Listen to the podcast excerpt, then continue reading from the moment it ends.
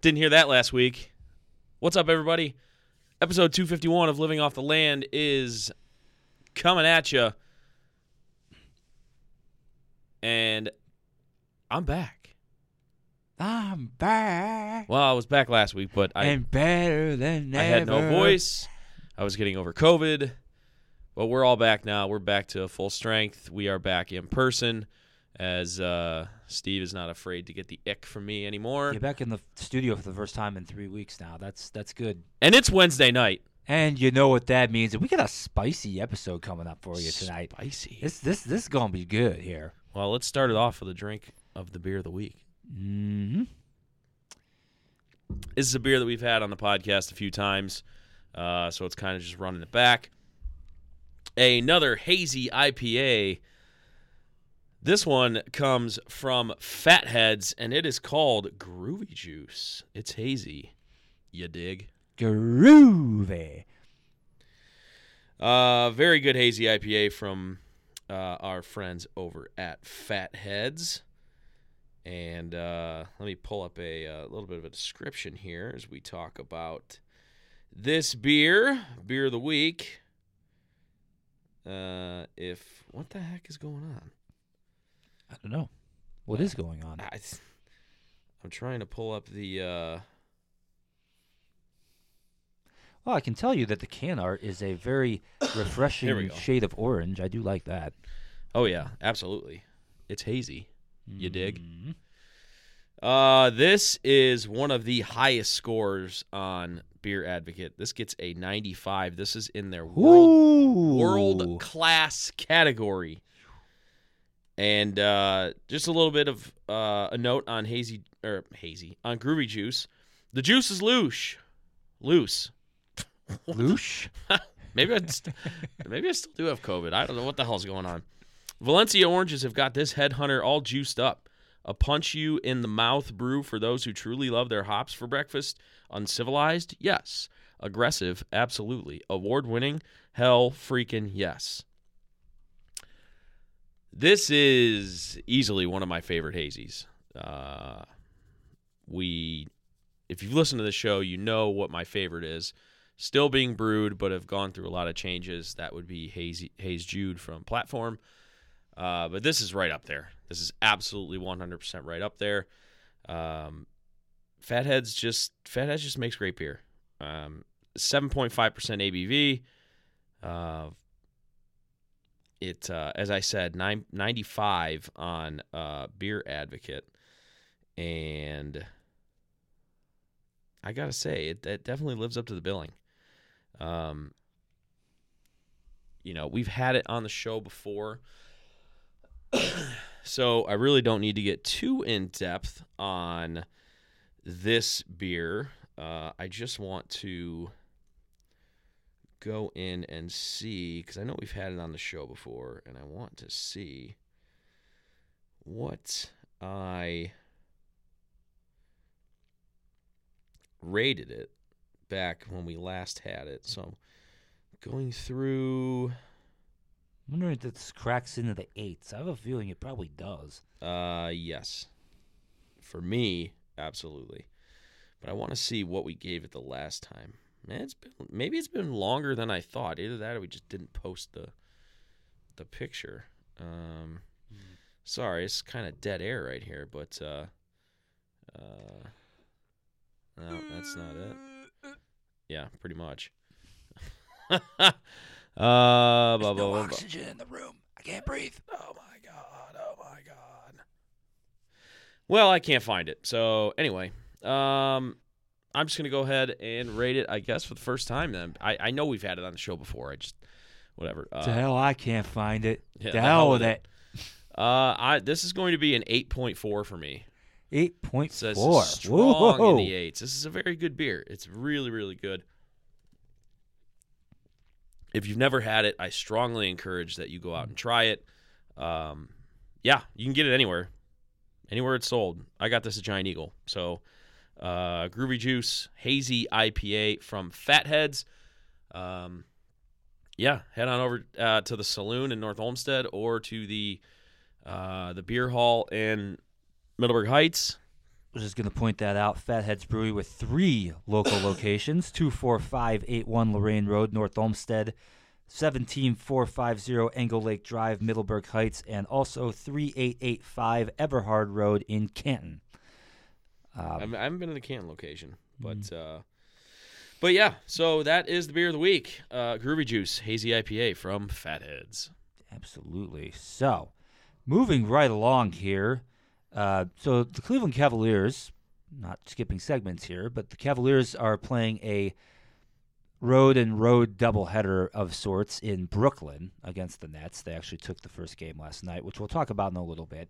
But, uh, I, I mean, what other neighborhood could I talk about today, uh, given that, than Brooklyn, Ohio? Ah, Yes. very nice. And if you look at it on a map, it's almost like Cleveland like lost a tooth, basically on the west side. It's almost like you, you have this straight on line along Brook Park Road, and then it just kind of jogs in. It's almost Brooklyn is like kind of tooth shaped, and then it like just kind of drops back down right back to along Brook Park Road as you go past Parma. So uh, if you think about that in terms of geography, you've got the the red line and I seventy one is its is its northern boundary. Uh, the west edge is kind of in between West 130th Street and Tiedemann Road. Brook Park Road, as I mentioned before, is the southern boundary, and then the eastern boundary is between Fulton Road and Ridge Road for the most part. Actually, runs along Ridge for part of it. Um, Brooklyn is a, I would say, middle class to, to working class community. The average home price there is about $165,000 per Zillow and Realtor.com. Uh, that's up about four to six percent year over year, uh, depending on who you talk to. Uh, so, housing market's kind of chugging along there. You know, you've had some of the more bougie sections of town that actually, you know, are, are actually in decline right now. But people are, you know, some people are, you know, budgets are stretched because of inflation and everything, and and the smaller homes, which you know, in terms of square footage, which you know, you think of communities like Parma, Parma Heights you know central Cuyahoga County, um, and then you know parts of the the southern western portion of Cleveland. You know places like Old Brooklyn, Brooklyn Center, and the city of Brooklyn itself. You know, you're talking about a lot of ranch homes and stuff, and in most of the neighborhoods, and those are selling like hotcakes still in a lot of cases.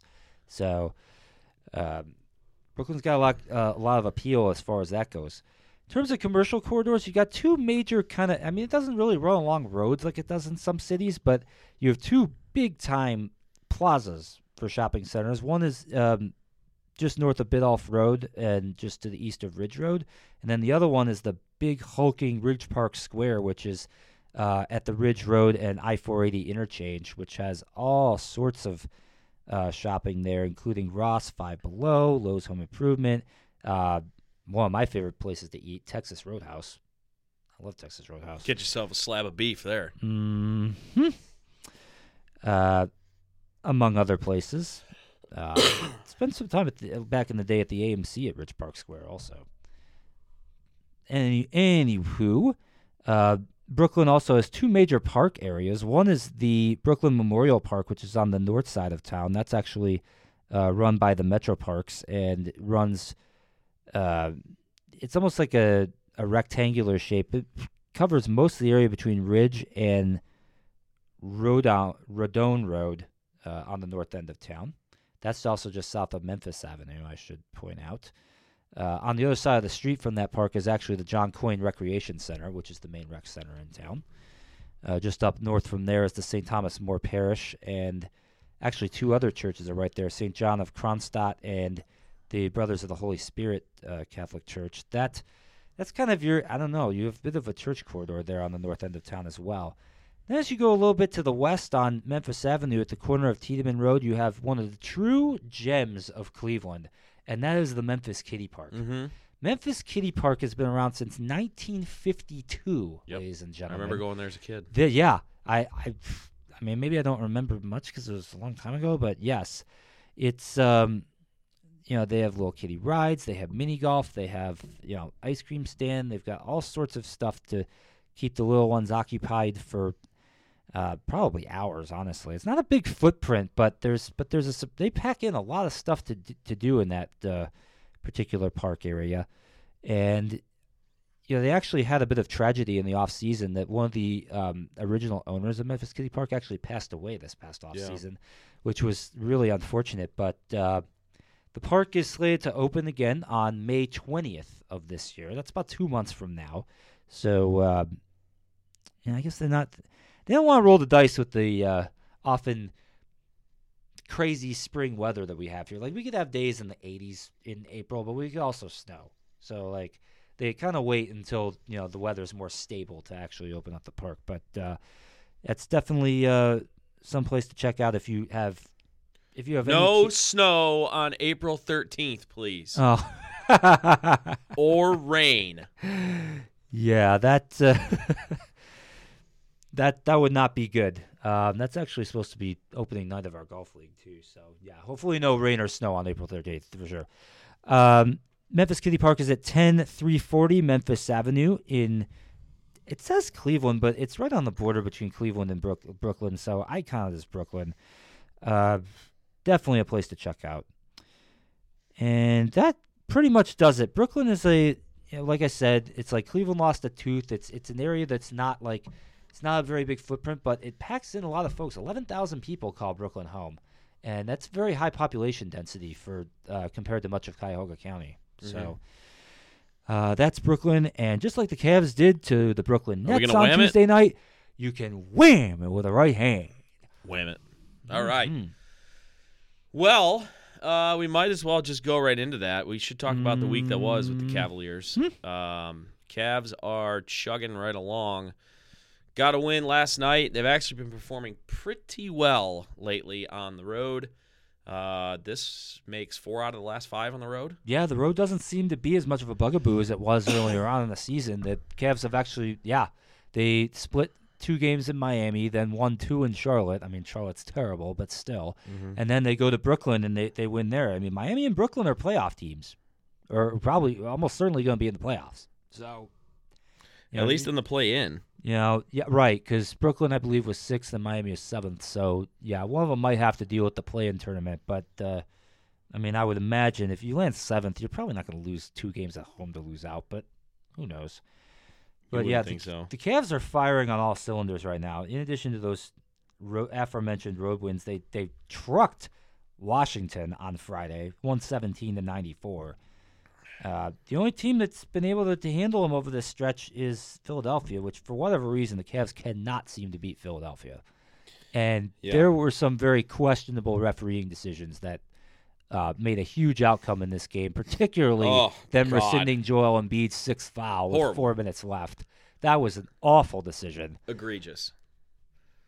Absolutely egregious because e- e- even if even if that wasn't an absolutely blatant foul call, they called it an offensive foul on the floor. And there was enough contact there where you wouldn't be able to just flat out overturn it. Hmm. It's the indisputable evidence piece of what replay is supposed to be. If it wasn't called a foul on the floor, yeah, I could understand the refs saying, "Hey, you know, it's not a foul." It was called a foul on the floor, and his ass was on the bench with six foul. And who knows what would have happened the rest of that game? I mean, that was a big game. And also, the game's being played in our building. Yeah. Like, that takes a lot of nads for the referees to overturn a call like that against the home team. That does not happen very often. I mean, I get it. Joel Embiid is having an MVP season. He's probably the odds-on favorite to win the MVP this year. I wouldn't dispute that. But I mean, that was just I- I- yeah, it was just it was a really bad call. Really bad. Just stick to what you called on the floor. Because either way, it wasn't egregious enough either way for you to be able to change that call. Yeah. Anyway, that was longer than a week ago. We're just in our we're just still in our fields about it. But you mentioned us not playing well against the Sixers. I, I guess the good thing is the way that the playoffs are setting up. the only way that we would see the 76ers would be in the Eastern Conference Finals. I was just going to bring that up. The Sixers are going to be on the opposite side of the Eastern Conference bracket. So, Yeah. yeah, it, it's not. so if that ha- like if that happens, if, and if somehow, uh, you know, the Cavs can get by, you know, assuming that they get by their first round opponent, which Probably right New now it York. looks like the Knicks, yeah, and then they're able to beat the Bucks in the second round, which. I mean, if, yeah, it would probably be Milwaukee. if you go to the Eastern Conference Finals and then you you run up against a team that you just don't match up well against and you lose in that series, I mean, you can't be disappointed in the Cavs making the conference finals. Ah, no, the Cavs knocking out Milwaukee in round two. Oh man, for me, be, a successful huge season deal. for the Cavs would be to win a first round playoff series and be competitive in the second round against the Bucks. yeah, agreed. If the Cavs I'm can right do that, uh, I will be I will feel very good about the Cavs season and them moving forward. Um, now obviously we still have a little bit of time before we get there, but if they if they if they lay an egg and lose to the Knicks in the first round of the playoffs, that's going to be really Nah, that would hurt. it's going to be really that would sting for sure. But uh, we're not there yet. Cavs still have what? They're 46 and 28. Eight games to go, and they only need to win four of the eight to finish with 50 wins. Given the teams they have left to play, I think that's virtually in the bag. Yeah, they have a really easy schedule. You know, the home stretch. the next four games, there are some banana peels in there. They have to play Brooklyn tomorrow, Houston home Sunday. That should be easy. But then they have to go to Atlanta. That's another place where they almost never seem to win. yeah. Then the Knicks come into Rocket Mortgage Fieldhouse next Friday, the 31st. That you know, that could be one of those games that has like almost playoff level intensity before you get to the postseason, given the potential seedings. Yeah. But then after that, the final four games: Indianapolis, Orlando, Orlando again, and then Charlotte. Yeah. I can't. I mean, I can't see the Cavs. I mean, maybe they just get disinterested and they lose one of those games in Orlando. But I, I Yeah. even that's kind of a. I Stretch. see I see the Cavs finishing with 51 or 52 wins this year. I do think season. that's likely. Um, so and and that would be a really successful season for me. I the benchmark the benchmark for the regular season this year after the Cavs traded for Donovan Mitchell was 50 wins. 50 wins and a top 4 seed. Yep. And they're right on the verge of accomplishing that. You know, we've had our peaks, we've had our valleys this season. Um, I think there there was times especially uh, in January. I think I think- Stormed out of the gates right at the start. You know, Yeah. eight game winning streak after you know losing the first game in overtime. then lost 5 in a row. You know, they had yeah they had a streak right after that in November that wasn't so good. Then they played mo- pretty much well through first of the year. Then like Yeah. you were about to say in January they had another swoon. Yeah. But like But it seems like they're playing. It's it honestly it seems like they're playing their best basketball right now as we end the season. And I guess I, some of that has to do with the opponents. I guess, you know. But like you said, Miami and Miami and Brooklyn are fringe playoff teams uh, at worst, and you know throw Charlotte in there. Charlotte stinks Charlotte's awful. especially with Lamelo Ball being out for the year. But uh, uh, yeah, I think uh, it was great to see Jarrett Allen get back last night. Uh, you know, he comes back, missed the four games by getting viciously poked in the eye. Um, he came back, wasn't wearing goggles or eye protection or anything, so he seems good to go. Had a double double. Um, was his normal uh, presence on the defensive end. Uh, Evan Mobley was really good yesterday. The only guy that really I guess struggled a little bit was Darius Garland, and and I say struggle, it's a relative term. He still had 17 points last night, um, but he only hit one three, and uh, To say they get 17 points and like six of 20 shooting or something like that. no, it wasn't that. It was just he just didn't seem right. Um, but anyway, uh, one thing that I did want to point out, and he's gotten hell, especially from me, most of the season. Caris LeVert over the last few weeks has played very, very well. The best he's played as a Cavalier. Oh, without a doubt. Mm-hmm. And I'll tell you what, you know, I talk about uh, peaking at the right time. If this is the Caris LeVert we get in the playoffs, we are going to give Milwaukee everything they can handle in the second round, assuming that we they assuming both teams get there. Agreed. And it's it's so big if he can if he can be a performer because Yeah. that's you don't so like at times of the game where either Garland or Mitchell is on the bench, if Yeah. Is keeping the scoring train going, that is huge. Yeah, and he's he's playing he's playing well on the defensive end. The biggest thing for the Cavs, as we've gone throughout this season, has been the lack of production uh, from the bench. And Caris LeVert over the, in the league in bench scoring. Caris LeVert over the last few weeks has been really good. The, over the last couple games, Cedi Osman has been really good. Uh, you know, with Cedi, it's you know it's boomer bust. He, he'll go two three games where he plays really well, and then you know you won't really see him for two weeks or you know something like that. So anything we get out of Cedi Osman is a positive. Um, but those two guys, um, coupled with Ricky Rubio off the bench, and say a guy like Lamar Stevens, like obviously we're not pl- we're not going to bring, be bringing four to five guys off the bench in the playoffs. We're probably going to have a rotation of seven, maybe eight guys in the playoffs. So you're looking at uh, nights where it's just LeVert and Rubio, LeVert, Osman, LeVert, Stevens. LeVert's the first guy off the bench. That that's that's pretty much what's been established. He's going to be in the playoff rotation no matter what.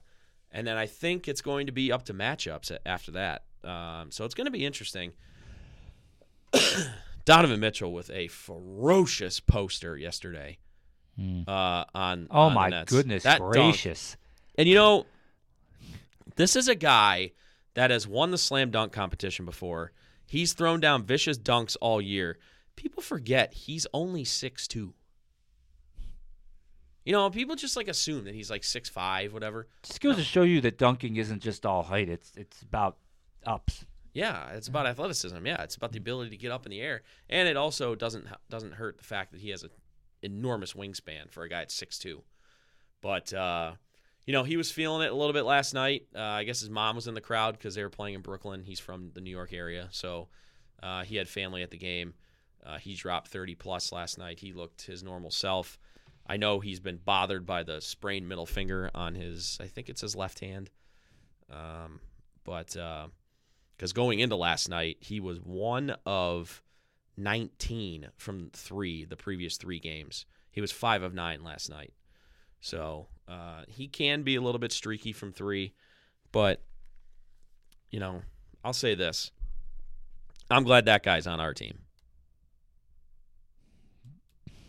So Yeah, that's an understatement. I mean, there's been a little bit of rumblings in the in the in the media and with fans over the last few weeks about like because y- people see how how Lauri Markkanen's played and actually how Ochai Agbaji's played for the Utah Jazz, um, and just how for the Cavs. I don't really want to get into a big discussion about this because I think it's it's kind of ludicrous, especially to talk about now when we're about to go into the playoff uh, on a playoff run. This is a conversation more for the offseason. when the Cavs made this trade for Donovan Mitchell, they essentially pushed everything to the middle of the table. This is your team. They don't have any room, basically, for adjustments or additions over the next couple years. This is your team. Yeah, not through the draft and probably not through free agency given the cap situation. No. So this is it. This was the move. This was this was this is it. So it's up to these guys. And and people are saying people, you know, you know, Cleveland fans, we love our draft picks and we love you know blah blah I don't blah. know. I don't know why, quite frankly. But, But but people are like, "Oh, we can't make any moves uh, moving forward." You have four really good basketball players under the age of 27 on this team for the next 2 to 3 years minimum. at the minimum, yes. I mean, what more do you want? Basically, what's going to happen, Darius Garland's 22. Evan Mobley is 21. The versions of those players are not the now I, I do think Darius Garland is probably at about his apex of what we're going to see. And again, that's a damn good basketball player. but people I think underestimate the development that still needs to happen with Evan Mobley. We're starting to see that now, particularly in the last couple months. I mean, you talk about scratch just barely scratching the surface. This kid is going to continue to get better and better and better, and for me, that's better than uh, a free agent addition, another trade. Now, uh, that being said, I still do think we need more shooting on this team, but shooting you can get in a lot of different places. You could get a shooter in the second round of the draft. Uh, you can get a shooter on a throw in on a trade or something. You know, something that's not like major. talking about major things. With this Cavs team, this team is built.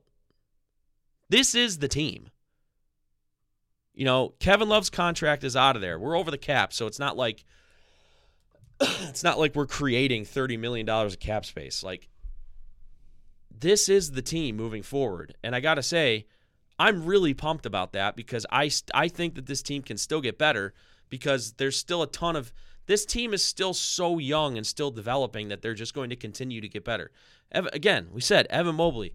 Evan Mobley's not going to be a 16.8 rebound guy uh, at the apex of his career. At the apex of his career, you're looking at a guy 22, 23 points per game, 10 rebounds. So you're you're keeping the same player and probably adding six to seven points a game and you know two to three more rebounds per game. Not to mention the fact that he's already in discussion for Defensive Player of the Year. and that's very well deserved. Also, Right. So this is your team, but as as these guys continue to get older and continue to develop, you know, Donovan Mitchell is just now reaching the prime of his career. He's 26, 27 years old. He's going to be in the prime of his career for another 4 to 5 years. yep. So Jarrett Allen is 24, you know? Jarrett Allen seems like he's been in the league for 10 years already. He's like the unsung hero of the team. Oh, almost, he's- like he he's the one that nobody seems to talk about. But man, when he's gone, team just doesn't seem to run without him very well. Yeah. So I'm very I'm very excited. You know, we complain about certain things, but again, you know, when we complain about about things that JB Bickerstaff does in game and his rotations and all that stuff, just because we lament those things doesn't mean we want the guy fired.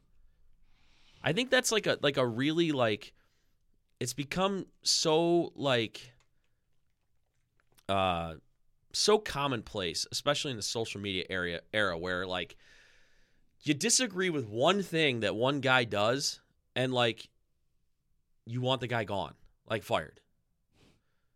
There have been times where JB Bickerstaff has has gotten me so frustrated as a Cavs fan watching a basketball game where yeah, I have starting to th- start to ponder, starting to wonder like is this the guy to coach the Cavs? But This phenomenon is basically this did not originate in sports. This originated in the world of entertainment and the world of politics, where either you were on one side or you're on the other, or you loved somebody or you hated them. And it's that sort of dynamic that has now, because of the you know the Twitter and all the uh, social medias, you know, people are following, you know, accounts from all and people from all walks of life. So you know, people who watch entertainment, watch politics, watch sports too. So now you have this, you know, A versus B kind of dynamic, and it's like either you're on the good side or the evil side. It, it didn't used to be that way, and it's it's kind of unfortunate, really. Yeah, it's uh there's no middle ground anymore. Um so uh I mean, if you want an example of that right now, just talk about all the people talking about the World Baseball Classic, where you had all these folks here who are just crestfallen that their players are getting pulled out of spring camp to play in these games, and are like, you know, this tournament shouldn't be happening now, blah blah. Meanwhile, on the other side, these people are saying this is the greatest thing ever. You know, Yeah. so there was there was almost no middle ground on on even an event like that.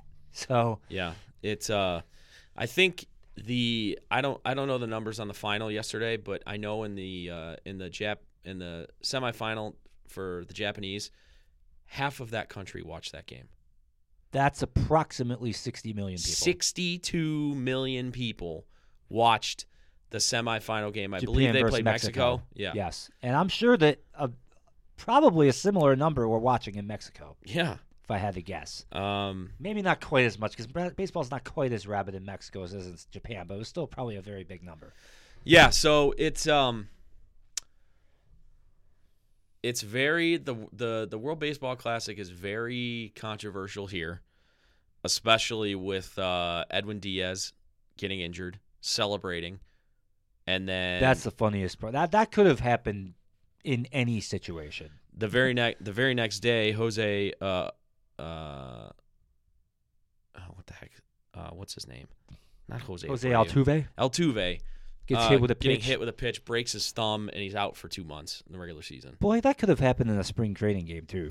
Yeah, it Like, could have, and it's just hilarious how people, you know, you see people when it's their when it's their player, and again, uh, I I'm I'm coming at this at the with the mindset of I don't really care because, um, no Guardians player got injured. If somebody on the Astros gets hurt, oh well. Yeah, right. World's smallest violin for the cheaters. Right.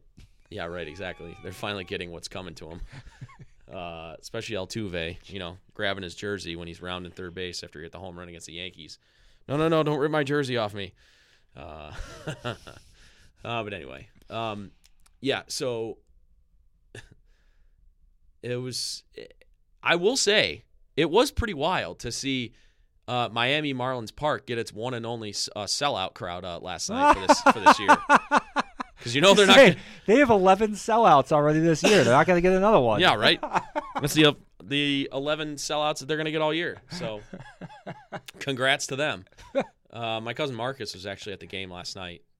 Uh, he because he goes, that makes sense. plays baseball at FIU. yeah, So, he's a Golden Panther. um, he was yeah. So he was at the game, and uh, man, you know, FanDuel had a FanDuel had a boost bet last night, which was either Mike Trout or Trea Turner to hit a home run plus three hundred, and I almost bet it. Oh my gosh! And he was at the plate with two outs, down by one in the Well, ninth. Trea. Tur- Trea Turner's Trea Turner's responsible for the only U.S. run in that game, so that bet cashed Mm, oh, in okay. the first couple innings. Trea Turner hit a home run, Hmm. so it was plus three hundred. I, I almost put ten bucks on it. Would have won. Would have won forty bucks total, but uh, thirty bucks plus my ten back. But uh, You couldn't have scripted the end of that game any better. With, no, with Trout Trout at the Ohtani. plate with Ohtani pitching. I mean, By the way, uh, whatever whatever the record is for contract, Shohei Ohtani is going to absolutely obliterate it next year. I've heard 600 billion possibly thrown out there Yeah. Yeah. for a guy who can hit and pitch. Yeah, I, Yeah. I could see it. not just hit. He's like he's like a top 10 hitter and a top 10 starting pitcher in baseball. That's just not fair. Like, no wonder Japan won this event. Like He I mean, has- gosh. Now, he's not going to put up the numbers over like a career like he's not going to hit like 600 home runs and you know win like 6 Cy Youngs because he's already 28 years old. He came over he came over a little and it, it took him a little bit while to get going. So like but he's going he's going to go down if he continues on this traje- trajectory just because this is essentially something that we've never seen before. Now, yeah, Babe Ruth pitched and hit and, and all that. That was 1920s when guys were smoking cigars in the lock in the in the dugout, you know, cigarettes in the dugout. You know, Babe Ruth was eating three pound ham sandwiches between innings. You know, crap like that. I'll this never guy- forget it. At Citizens Bank Park in Philadelphia, the night um, when Barry Bonds was getting close to the home run record, they unfurled a giant flag behind him in left field that said "Ruth did it on hot dogs and beer." uh, it was some of the best trolling I've ever seen. I can seen. always count on Philly. fan. Uh, so anyway, um, yeah, I think Shohei Ohtani has a chance to go down as like the greatest baseball player ever. If he does this over a very long period of time, still, or even a medium term period, yeah, could be. Yeah, I mean, you just think about it. I mean, it's hard to compare players from the various eras when you think about it because the game was so different 100 or even 50 years ago. But I mean, we we, we do not have But he anyone again, like this right. in like 100 years. Nobody else is doing what this guy's doing. Nobody, Nobody. virtually ever. Right? Yeah. We baseball literally eliminated the designated hitter from the National League because it was just they were sick of giving teams an easy out in the nine hole. Like pitchers just don't hit, you know. But now this guy has just completely turned that on its head. Yeah. It is. uh By the way, It's crazy. guess who's in Japan right now? Uh, your brother. I saw the text message. Yes, he Yeah. is in Japan, and I don't know what day he got there, but he was saying that the like you said, 62 million people watched the semifinal game in Japan. Oh, on it's taken Friday, over the and It was country. probably more than that. I mean, they they were in literal WBC hysteria, and this game last night was you know game started Tuesday night here, obviously started early Wednesday morning, probably concluded you know late morning um, in Japan, and I I'm guessing that today was not a productive day in Japan. People were probably out at whatever they do, you know, the bars or whatever they do, um, or just staying home watching this, and they probably just celebrated the whole rest of the day. You know, Yeah. I and that might go for a while. Who knows? Uh, but the coolest thing about this is that Matthew was actually in Nagano, oddly enough, when- Ah. when, this was going on, and the the the joke I told him on the group text last night was just don't go down the bobsled run. Yeah. This is a this is a reference to the fact that when we played the Nagano Winter Olympics video game, he could never steer the bobsled down without tipping the bobsled. Or me or me with the ski jump. Oh. But he did get to ski down the Hakuba and Shiga Kogen ski runs, which is where the Oh wow. Olympic downhill and uh, giant slalom took place in Oh, that's awesome. 1998. So, That's really cool. yeah, that's uh, he's living his best life right now with his girlfriend Veronica. That's for sure. Yeah. Uh, their world tour started in New Zealand, then went to Australia, then to Thailand, and now they're in Japan. So, Wow. Very cool. yep. Well, anyway, uh, World Baseball Classic uh, is now over. Japan, like you said, has won it for the third time. Uh, we will not see the World Baseball Classic again until 2026. Um, so we are full steam ahead. We are only eight days away from the opening of the Guardians 2023 season. And I got to say, this is something we talked about in our group text uh, yesterday uh, the Guardians, I think, struck gold with a ticket promotion that they put out yesterday, which I don't know if they stole this idea from the Cavaliers because the Cavs used to do this. They obviously don't now because the team is really good again and they're selling out every night. Um, but the Guardians have introduced a subscription um, plan for games, which includes opening day, uh, the home opener. Uh, you get a standing room ticket for every game in the month, every home game in the month, for forty nine dollars. This includes opening day, in which I guess the Guardians are selling standing room only tickets just on their own for thirty nine dollars. So you could get a standing room only ticket at opening day and every other game, home game in April for 49 bucks. Now, Sounds amazing before you consider that it's probably going to be like 45 and blustery for half the well, that's why yeah, But, that's yeah. why maybe you wait until June to uh, start enacting that uh, that subscription cuz you you go month to month. You don't just like you don't just like do it and it goes for the whole season. You can do it for every month in the season. You could, yes. But uh, and even then, if you just if you just think about it, the baseball season is essentially six months long. yeah, it's half the year. Uh, goes from April through the end of September.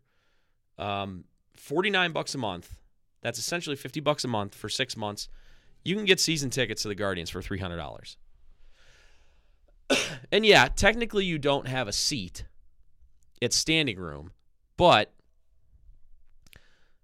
with these new rules, you're only going to be standing for two and a half hours. And That's what you think. And most weekday games, you'll be able to find a seat if you know what I mean. Yeah.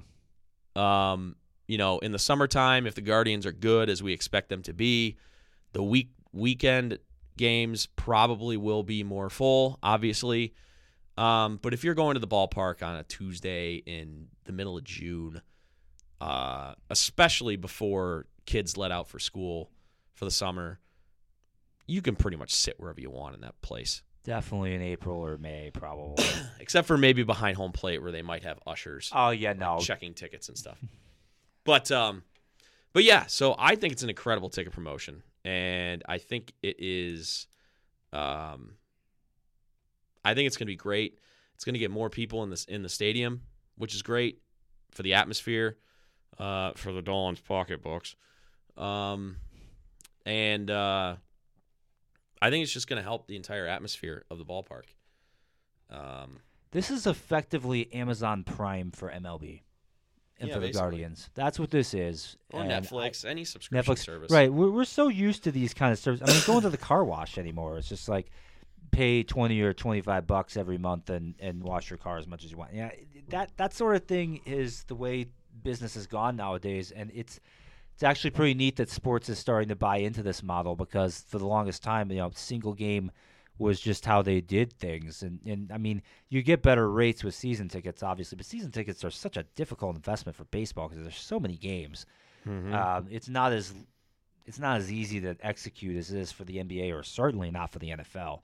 So, you know, this this makes it a lot easier on some folks. Now, obviously, if you're not somebody who's like younger and in some decent physical shape, you may not be able to stand the whole time. and It's not so good, but you know, at least they're making again, making that option. Remember, baseball games are probably going to be considerably shorter this season with the advent of the new rules. So, probably not standing as long as you normally would. Just but don't, uh, just don't tell that to your friend, your buddy, or your your date or whatever that you're thinking. Oh yeah, it's gonna be like two and a half hours, and then like it ends up being like a 14 inning game, Oh, and, yeah. and like famous last words. yeah. So, but uh, but anyway, uh, yeah, the Guardians get underway uh, in eight days. Next Thursday, uh, might be seven if you're listening to this uh, on Thursday.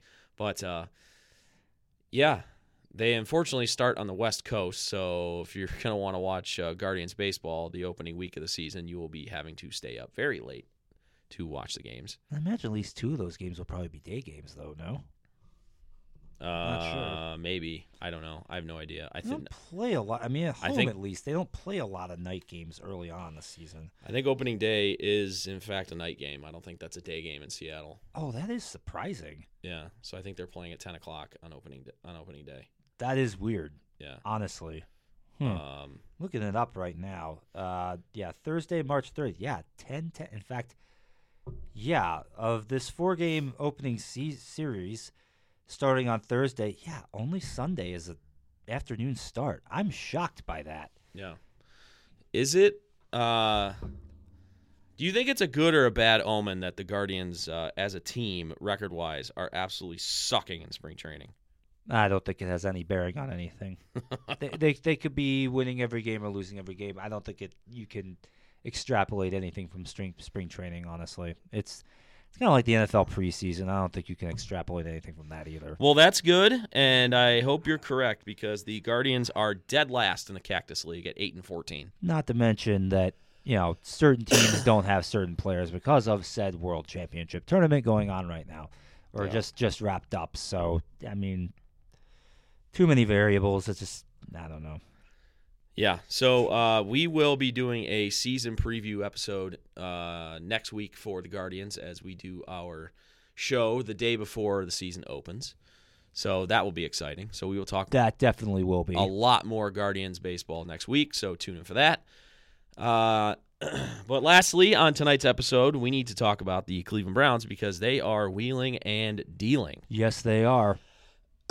And I got to say, I am feeling a lot better about this team right now than I was even last week.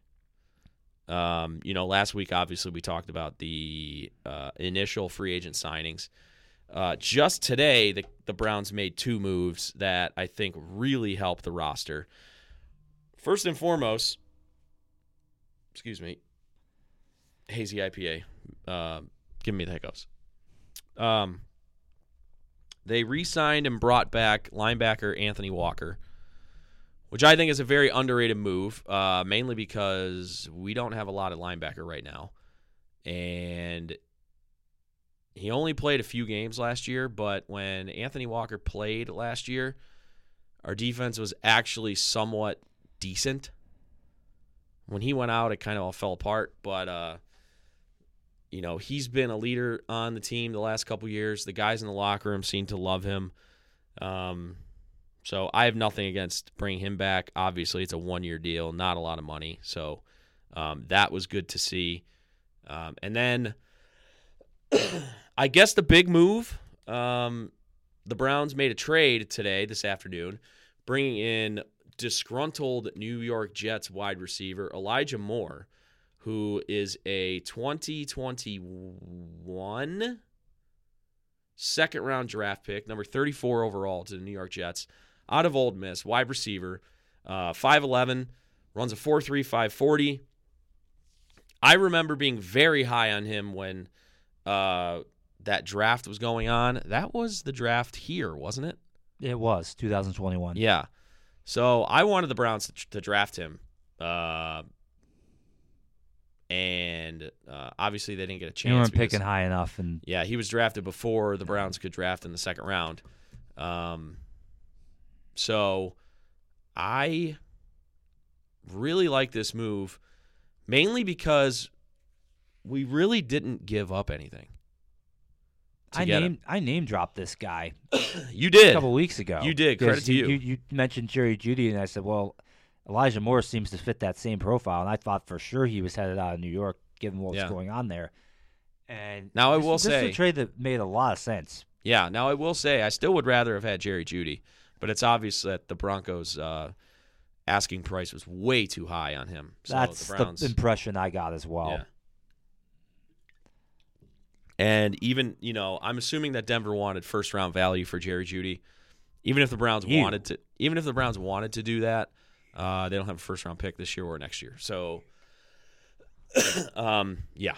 So, but uh so the Browns go from 42 to 74 in this year's draft, essentially uh, going from a middle second round pick dropping down to the third round um, and getting Elijah Moore. Uh, one of the one of the interesting things tidbits about this trade is Elijah Moore is very cheap, still on his rookie contract for a second round pick. He'll be making under two million dollars this year, under two million dollars next year, and why that's significant is between him and Jerry Jeudy. I do think Jerry Jeudy's the better player. I would have rather have had Jerry Jeudy if compensation would have been the same. It wasn't, so I'm glad that we ended up with Elijah Moore. If the Browns would have traded for Jerry Jeudy, uh, this would have been Amari Cooper's last year with the Browns. Because Jerry Jeudy, uh, he'd be going into his fifth year option next year, uh, which would have been about $13 million. And you'd have to give him a long term contract extension if you're trading for him, especially for that amount of assets, uh, which would have pushed Amari Cooper out the door. So I do believe trading for Elijah Moore, it opens the possibility for Amari Cooper to stay with the Cleveland Browns long term. Um, so I like that. Amari Cooper was great for the Browns last year, and he has been a very productive player for the vast majority of his career. So that is a plus. What are your thoughts? Well, I think Andrew Berry deserves a gold star for what he's doing right now because he is dealing with a very tight, ferociously tight situation with the salary cap. They already reworked Deshaun Watson's contract, which you know does give them space this year, but really makes it tough beyond this year with the amount of cap hit that he, they're going to be taking from that contract. Yeah. So he They're, had to uh, be he had to be like you said he had to be looking at not just this year but how can he try to keep talent on the roster and not end up with a whole bunch of salary cap casualties in 2024 and 2025 and this sort of wheeling and dealing is right in line with that sort of philosophy so yeah I, I credit to him I him and Paul DePodesta I think they're doing a very sound job and again, you could say what you want about the Watson situation. I still think that ownership probably had a heck of a lot to do with that decision. But be that as it may, the the GM and the folks in the front office, they're doing the best they can, in my opinion. Yeah. Yeah, I uh you know, the Browns haven't gotten the quote unquote number 1 guy of really any position uh that they've signed, but they're making a lot of sound, prudent signings to fill needs in uh on the roster which will allow them, even though they now only have their highest draft pick is in the third round. They have two thirds, two fourths, two fifths, a sixth, and a seventh this year. I don't think they're going to be making eight draft picks. Uh, just look, I mean, just looking at the roster composition, I don't think there's room on this roster for eight rookies. So I definitely see them taking some of those picks and trading back and picking up extra picks in uh, future drafts. Um, but for their top end picks, they can essentially, you know, all teams say, "Oh, we just go best player available." That's BS. Teams draft based on need all the time. But I think, assuming that assuming that Andrew Berry makes one or two smaller moves in free agency before the draft, the Browns can actually go best player available with whatever picks that they decide that they want to make this year. And I'm always a fan of that philosophy over drafting for need because if you're drafting for need, that's when you end up reaching, and Yeah. it just I mean, at the at, at, at the top of the draft, teams always draft for need. They they say they draft best player available, but whatever team needs a quarterback is going to draft a quarterback in the top ten. You know, even if, like you said, reaching. How many times have, have, have teams reached for a quarterback in the top ten? oh gosh, that happens every year. Yeah, and it's going to happen this year for sure. Um, just because it's not an over, it's not a great quarterback. It is class. not, and we've said that I for think- a long while, and it is going to be interesting to see which one of them ends up being the cream of the crop, so to speak, Yeah. and ends up rising into the top five projection. You know, it just Yeah. You know it's going to happen. Yeah, no, absolutely. But getting back to the Browns, I I really like what they did. Um, I again, they didn't go splash for free. You know, they didn't break the bank for Javon Hargrave, even though I would have loved that signing. But you know, they got Dalvin Tomlinson for uh, a bunch less. He's not as good as Javon Hargraves, obviously, but um, he's still a very good player. Um, you know, they didn't get the Jerry Jeudy, they didn't get the you know maybe the top of the line receiver, but they got a guy with a ton of potential. And people forget Elijah Moore. This is going to be his third year in the NFL. He's 22 years old. Like the Browns are taking took advantage of a situation where the Jets did not utilize him correctly. He voiced his displeasure over it. He wanted out, and the Browns took advantage of it by getting a second round pick receiver uh, who's only 22 years old still, fills their need at receiver of a fast slot receiver that can go deep. And they only moved down 30 spots in the current draft to do so. They didn't even lose a draft pick. They just went down in the draft, you know? which in in my view is very insignificant. Yeah. Especially especially outside of the first round. Now, now if you if you would have went from the 12th pick to the 40th pick, okay, that's there's some That's, significance that's there. more substantial than going from 42nd to 72nd or whatever they did. Yeah. But the the probability of you hitting on a draft pick in the middle of the second round at, or the the uh, the middle top of the third round, it's about the same. There's really not much of a difference. Um, so I the Browns is, to me essentially got Elijah Moore for nothing, basically. And that that really excites me because I liked him a lot when he was coming out of college. Not that I'm some great NFL talent evaluator. I'm just, you know, I liked him back then, so I'm glad that he's on the Browns now, you know. Hmm. and my voice is going. Bottom line is, is if you look at the Browns' offense, which was at least in the second half of the season was the the it's weird because in the first half of the season the offense was good, the the defense was terrible. But then after that stretch in November, it reversed. You got a lot of proven guys all over the place on the offensive side of the ball, Yeah. and it, it's just going to be down to the coaching staff to make it all click. And that's Coach- that's it, it The puts- coach and the quarterback. what it does, yeah, it's it's it's pressure on Deshaun Watson to show that he can recover some of the form, if not all of it, that he had in Houston. Yeah. And Kevin Stefanski can you put it all together? Well, yeah, like you well, did in 2020, but we haven't seen it since. not pressure for not pressure for his job for Deshaun Watson because he's he's yeah, it is a little different in that aspect. He's in place. He's got his contract. It's fully guaranteed. He ain't going anywhere. Kevin Stefanski, on the other hand, we've talked about on this podcast before. If the Browns start two and four, two and five, we're going. Jim Schwartz is going to be the interim head coach of this football team by the middle of the season. Yeah, two and five is probably the right target because that's when they the Browns were two and five when they let go Right. of Hue Jackson. And again, uh, you know, we'll have to see when you know when do the Browns have a bye week this year? Blah blah blah blah blah. What does the beginning of their schedule look like? Like if the Browns play all their hard games at the beginning of the season and they're two and four, three and five, something like that, maybe okay, you don't pull the you know pull the ripcord on on Kevin Stefanski. Yeah, right. If you've had to play Kansas City and Buffalo or you know Yeah. whomever, Yeah. you're like Um, but if they're you know if they're two and four based on like like the beginning part of the schedule they had last year, yeah, goodbye, get out. Hmm. so schedule releases right around the draft, I think. Yeah, I think it is it right. I think it might be right after or right I think before. so. It's either it's right like- before, or in right after. May. I Yeah, yeah. it might be right, Right after, after. the draft. Yeah. So, um, yeah, it uh, it is going to be interesting.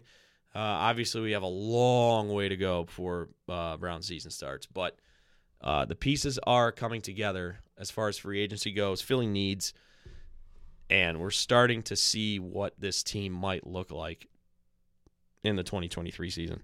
And again, like you said, they have a lot more weapons now, or they have a lot of professional weapons on offense. Uh, Nick Chubb, uh, David Njoku, Amari Cooper, now Elijah Moore, DPJ. Um, you know, did see that D'Ernest Johnson signed with the Jacksonville Jaguars today, so um, he is not going to be coming back. Uh, Kareem Hunt has not landed anywhere yet, uh, so we'll see what happens there. I don't think he's coming back, but you know, if nobody if nobody signs him, you know, maybe he comes back on like a minimum deal or something. But uh, yeah, It does say something that D'Ernest Johnson has been signed and Kareem Hunt has not been yeah, up to this point, Sh- showing that the the market's actually higher for D'Ernest Johnson. And credit to D'Ernest Johnson, he had some incredible performances when we had issues with Kareem Hunt or Nick Chubb being out. I remember this one game against Denver where he ran for almost 200 yards and basically Yep. iced the game on on his own in the fourth quarter. yeah.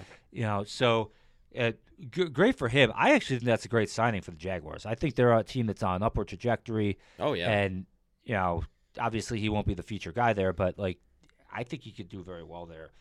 yeah, yeah. So uh, we will see what happens uh, with the rest of free agency as we get closer and closer to the draft. Um, yeah, I think that's gonna do it for us on this episode. That pretty much does it. I did want to just very briefly talk about the NCAA first and second round. which Oh, jeez. is just absolutely ridiculous. Some of the results we saw, and I think what this first and second round again, particularly the first round, confirms. And I I talked about this last week. There are some teams that have tournament pedigree, and there are some that just simply do not. Arizona. Arizona, I mentioned, they're one of them. Virginia was another I mentioned. That they're not 2019 national title notwithstanding, they've had a whole bunch of other banana peels they've had. And then the worst of the worst, one that we didn't even talk about because they were a number one seed, uh, came up and just totally stole the show, and that was Purdue. Purdue. Purdue, Purdue. who has now lost to a 13, a 15, and a 16 seed in the first round three of the last four years. Purdue lost to a team that plays in a in a basketball gym the size of Strongsville High School. Fairleigh Dickinson. I mean, my Oh, goodness man. gracious. Yeah. I I I haven't even looked at my bracket since the first night because I know it's just incinerated. I I wasn't looking too bad on any of those. I I think Virginia might have had in the round of 16. These other ones I was actually had going out pretty early, but the one that killed me was Kansas losing. Oh yeah. I did not see that coming, and that Yeah. just completely nuked the whole thing for me. Um, I still have my national champion. I picked UCLA to win it all. uh, that is a pretty fashionable choice. Now, next game for UCLA is a pretty spicy one. They have to play Gonzaga, but that's a team Yep. that they have actually had success against in the tournament in the past. If they get by this Yeah. game, they, they could be going all the way, possibly. Uh, Yeah. I mean, you look at the other, you know, teams that are in top teams technically by seed. Houston's still in there. Alabama's still in there. Xavier and Texas have another three versus two match. That's going to be a, Yeah, a that'll be a spicy confrontation as well. At this point, I guess I'm rooting for the Musketeers. They're the team Yeah. from inside the state. I did a college visit at Xavier. I very nearly went there. Uh, def- definitely a team to watch. Um, again, and the other sentimental choice. I mean, this uh, talking about national champion. This probably won't happen, but the Princeton Tigers are still in this thing. They are Number 15 seed the Ivy Leaguers. and they have to play against the Cra- the Creighton Blue Jays in the next game. Talk about your small school confrontation on that one, and that that's Yeah. good. That's a fun matchup Yeah. right there. Yeah. So I mean, Uh, yeah, there definitely are some really good matchups still. I just, man, I, yeah, I don't. It's great. I don't know what it is. The last two years, I have been terrible in my bracket. yeah, me too. Just awful. They're they're I don't know. Although I I've- will I've say. I, I will say, I am doing better uh, than uh, I am doing better this year than I am last year. I lost uh, my national champion last year on the first day of the tournament. Can't even remember who that was. Can't even remember who that was. I mean, losing them in the second round is almost as bad. Yeah. But uh, yeah, I mean, you look at it. You do have some of the blue bloods, the traditional blue bloods, still in there. Michigan State is still in there. UConn Boy, is still in there. Mr. March, Tom Izzo. You know, when Tom Izzo has a top two, three seed team, he usually all like like Tom Izzo usually always gets a Sweet 16. But when he has like a top two, three seed, he doesn't do very well. When he has like a seven, an eight, or a nine seed Michigan State, he almost always makes it to like the Elite Eight. Yeah, look out! Like, Yeah. you, just can't.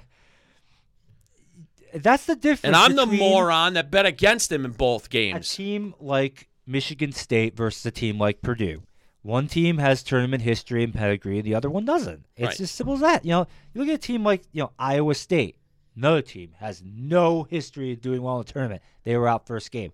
Missouri, credit to them, they actually won a game this year. Yeah. But then they turned around and lost to Princeton. Former with uh, So- former Cleveland State coach Dennis Gates. So it, maybe small victory there, but then losing to a 15 seed probably not part of the plan. Yeah. So, so you know, it, it that's just the way it is. That fun, and, you know, honestly, fun. So two really hilarious moments from the first weekend of the tournament. The first one was when the guy from Virginia got trapped in the corner with a timeout in his pocket, just chucked the ball down the court. It gets intercepted, and Furman hits a three at the buzzer. the best part the game. best part is they CBS uh, posted a side by side of the actual game uh, camera and then the camera that's on Kevin Harlan, Stan Van Gundy, and I can't remember who else is calling the game with them.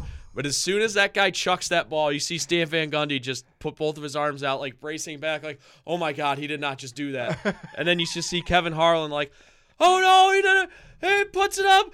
Good. It was such a great moment. Oh God! And you had the goat Kevin Harlan on the call for that. I mean, is there a better now? Listen, okay, maybe not goat. I do love Jim Nantz. I think Jim Nantz, Jim Nantz could could announce uh friggin' uh hamster race, but Kevin Harlan and Jim Nantz are the two that you want to hear in the tournament. Hello, friends. Oh God, don't. Boy, that's another thing we got to start talking about here in the next couple weeks. It's a tradition unlike any other. It is, and I've had to fight for this with my old co-hosts because you know they're not, they weren't as big golf fans. Is there anything better than Sunday back nine of the Masters when there's like three, four guys within like a stroke of each other?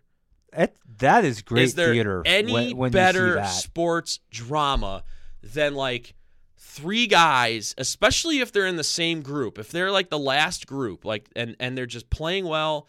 Like say it's Scottie Scheffler and Jordan Spieth, uh, coming up to 16T, uh, you know, with the, it, they're in one stroke of each other. Is there anything better?